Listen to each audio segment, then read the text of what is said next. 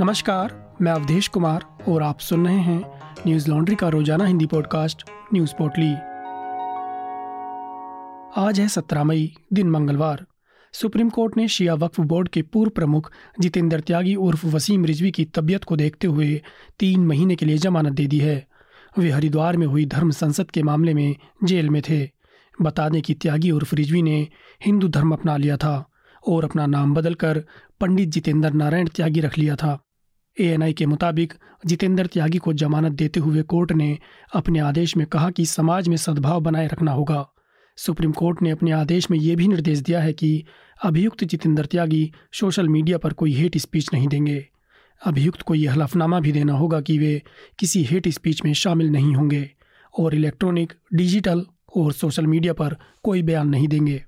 Justice Ajay Rastogi और justice Vikram Nath की पीठ ने उत्तराखंड हाई कोर्ट के 8 मार्च के आदेश को चुनौती देते हुए त्यागी द्वारा दायर विशेष अनुमति याचिका में निर्देश जारी किया। उत्तराखंड हाई कोर्ट ने उन्हें जमानत देने से इनकार कर दिया था। त्यागी को इस साल तेरह जनवरी को भारतीय दंड संहिता की धारा एक सौ तिरपन ए और धारा दो सौ अट्ठानवे के तहत एक मामले में गिरफ़्तार किया गया था। लाइव लॉ की खबर के मुताबिक उत्तराखंड राज्य के वकील ने कहा कि हमें हर कीमत पर सांप्रदायिक सद्भाव बनाए रखना है। उसे अभद्र भाषा का बयान नहीं देना चाहिए, और अगर वह ऐसा करता है तो हम उसे गिरफ़्तार कर लेंगे।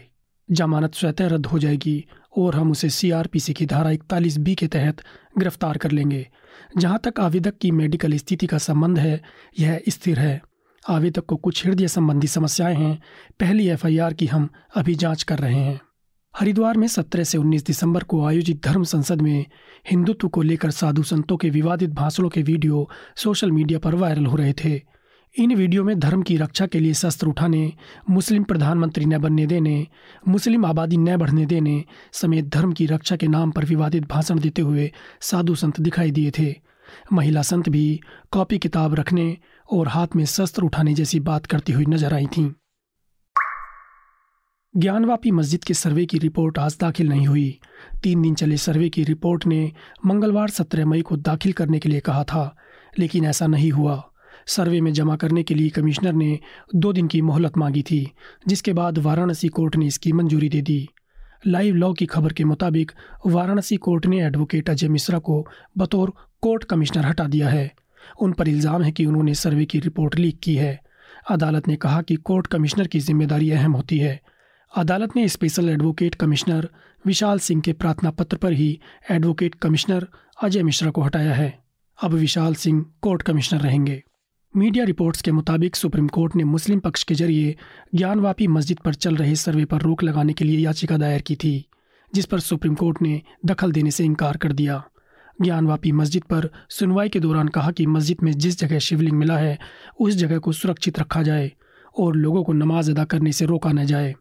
दैनिक भास्कर के मुताबिक, इसके अलावा डीजीसी सिविल और वादी पक्ष की महिलाओं की दो अन्य प्रार्थना पत्र पर सुनवाई बुधवार यानी 18 मई को होगी।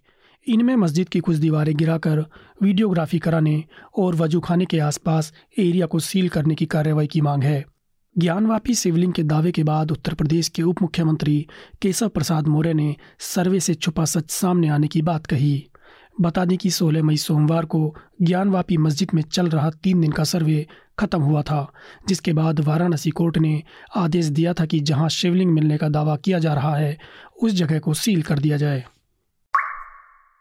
हाल ही में भारत सरकार ने गेहूँ के निर्यात पर रोक लगा दी थी, जिसके बाद से दुनिया भर में गेहूँ की किल्लत और बढ़ गई थी। इस बैन से अमेरिका से लेकर अन्य देश भी परेशान हैं। जी सेवन देश के कृषि मंत्रियों ने कहा कि इस बैन से मौजूदा किल्लत में बढ़ोतरी होगी अमेरिकी दूतावास ने एक प्रेस कॉन्फ्रेंस में कहा कि भारत इस निर्णय पर फिर से विचार करे। मीडिया की खबरों के मुताबिक, अमेरिकी राजदूत लिंडा थॉमस ग्रीनफील्ड ने सोमवार को कहा कि हमने भारत के फैसले की रिपोर्ट देखी है। हम देशों को निर्यात को बैन न करने के लिए मना कर रहे हैं, क्योंकि हमें लगता है कि निर्यात पर कोई भी प्रतिबंध भोजन की कमी को बढ़ा देगा। भारत सुरक्षा परिषद में हमारी बैठक में भाग लेने वाले देशों में से एक होगा। और हमें उम्मीद है कि वे अन्य देशों द्वारा उठाई जा रही परेशानियों को सुनेंगे और फिर से उस स्थिति पर पुनर्विचार करेंगे। चीन के सरकारी अखबार ग्लोबल टाइम्स ने लिखा कि जो देश अपने यहाँ लोगों को गेहूँ सप्लाई करने की कोशिश कर रहे हैं और बड़ी आबादी को खाना देने की कोशिश कर रहे हैं, उसकी आलोचना क्यों की जा रही है? ग्लोबल टाइम्स ने आगे लिखा कि पश्चिमी देशों के ज़रिए रूस पर लगाए गए प्रतिबंध इस संकट की वजह है। इसी वजह से खाद्यान्न की कीमत में इजाफा हुआ है। अगर वक्त रहते ध्यान न दिया गया तो दुनिया की एक बड़ी आबादी गरीबी की ओर चली जाएगी। बीबीसी की खबर के मुताबिक मिस्र को जाने वाली गेहूँ की खेप को भी सरकार ने मंजूरी दे दी है, जिसे कांडला बंदरगाह पर लोड किया जा रहा था। मिस्र को जाने वाले इकसठ हज़ार पाँच सौ मीट्रिक टन में से करीब सत्रह हज़ार मीट्रिक टन गेहूँ की लोडिंग बाकी थी। मिस्र सरकार के अनुरोध पर भारत सरकार ने पूरी इकसठ हज़ार पाँच सौ मीट्रिक टन गेहूँ की खेप को कांडला बंदरगाह से मिस्र जाने की अनुमति दे दी है। बता दें कि तेरह मई को भारत सरकार ने तत्काल प्रभाव से सभी प्रकार के गेहूँ के निर्यात को फ्री से प्रोहिबिटेड श्रेणी में डाल दिया था। इस साल सरकार ने अब तक केवल एक दशमलव आठ करोड़ मीट्रिक टन गेहूँ ही खरीदा है, जबकि साल 2021-22 में चार दशमलव तीन करोड़ मीट्रिक टन गेहूँ की खरीद हुई थी। सपा विधायक आज़म खान को अंतरिम जमानत देने या न देने पर सुप्रीम कोर्ट फैसला करेगा। उनकी जमानत के फैसले को सुप्रीम कोर्ट ने सुरक्षित कर लिया है। वहीं उत्तर प्रदेश सरकार ने अदालत में आज़म खान को अंतरिम जमानत देने का विरोध किया। सुनवाई के दौरान यूपी सरकार ने कहा कि आज़म खान एक आदतन अपराधी और भूमाफिया हैं। मीडिया रिपोर्ट्स के मुताबिक आज़म खान के खिलाफ नया मामला फर्जी दस्तावेज़ से स्कूल को एनओसी दिलाने और केस दर्ज करने वाले अधिकारी को धमकाने का है। दैनिक भास्कर के मुताबिक एएसजी ने बताया, आज़म खान ने कहा था कि मैं अभी मरने वाला नहीं हूँ। मेरी सरकार आएगी तो एक एक कर बदला लूँगा। और तुम्हें भी इस जेल में आना होगा। मेरी सरकार आने दो, देखो क्या हाल करता हूँ। जिस एसडीएम ने मेरे खिलाफ मुकदमा किया, उसको छोड़ूँगा नहीं। मेरी सरकार आने दो। इस पूरे मामले पर सुप्रीम कोर्ट ने कहा कि यह धमकी नहीं है। ऐसा तो नेता रोज कहते हैं। जनसत्ता के मुताबिक आज़म खान की पैरवी कर रहे कपिल सिब्बल ने कहा कि वे दो सालों से जेल में बंद हैं। ऐसे में वो कैसे किसी को धमकी दे सकते हैं? उनकी दलील थी कि यूपी सरकार राजनीतिक दुश्मनी के लिए आज़म को जेल में रख रही है। सिब्बल ने यह भी कहा कि उनके मुवक्किल का उस स्कूल से कोई लेना देना नहीं है। वो उस स्कूल को चलाते नहीं हैं, सिर्फ़ उसके चेयरमैन हैं। बता दें कि दस मई को इलाहाबाद हाईकोर्ट से आज़म खान को बड़ी राहत मिली थी। उन्हें वक्फ बोर्ड की संपत्ति गलत तरीके से अपनी यूनिवर्सिटी को ट्रांसफ़र करने के मामले में जमानत मिल गई थी। आज़म के खिलाफ अब तक अट्ठासी मुकदमे दर्ज किए गए हैं। इनमें से सतासी मामलों में उन्हें अलग अलग अदालतों से जमानत मिल चुकी है। उत्तर कोरिया में कोरोना ने खतरनाक शक्ल ले ली है। सरकारी डाटा के मुताबिक 12 लाख लोगों को कथित बुखार है, यानी उन लोगों में कोविड 19 संक्रमण जैसे लक्षण हैं। 50 से ज़्यादा लोगों की मौत की खबर है। इस बीच पूरे देश में सख्त लॉकडाउन जारी है। उत्तर कोरिया में कोरोना टीकाकरण लगभग न के बराबर हुआ है। देश की सत्ताधारी कम्युनिस्ट पार्टी की पोलित ब्यूरो की रविवार को बैठक हुई थी।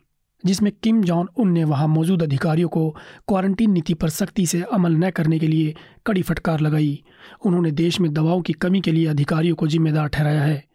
किम जॉन उन ने कहा कि ये उत्तर कोरिया के सामने अब तक की सबसे बड़ी मुश्किल कड़ी है। इस चिंताजनक हाल के बावजूद उत्तर कोरिया ने अभी तक विदेशी मदद स्वीकार नहीं की है। विशेषज्ञों का मानना है कि नॉर्थ कोरिया हेल्थ सिस्टम को देखते हुए वायरस के संक्रमण के गंभीर परिणाम हो सकते हैं। देश में एक लाख से अधिक सार्वजनिक स्वास्थ्य अधिकारियों, शिक्षकों और चिकित्सा के क्षेत्रों से जुड़े छात्रों को बुखार से पीड़ित लोगों की पहचान करने की ज़िम्मेदारी दी गई है। अमेरिका सरकार के पूर्व अधिकारी विक्टर चा ने वेबसाइट एक्सियोस डॉट कॉम से कहा, वायरस का बेकाबू होना एक डरावने ख्वाब के साकार होने जैसा है। इससे उत्तर कोरिया में अस्थिरता पैदा हो सकती है।